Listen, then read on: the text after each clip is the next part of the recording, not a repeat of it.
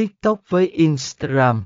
Cuộc chiến quảng cáo trên mạng xã hội, phần 16 Story và Polls.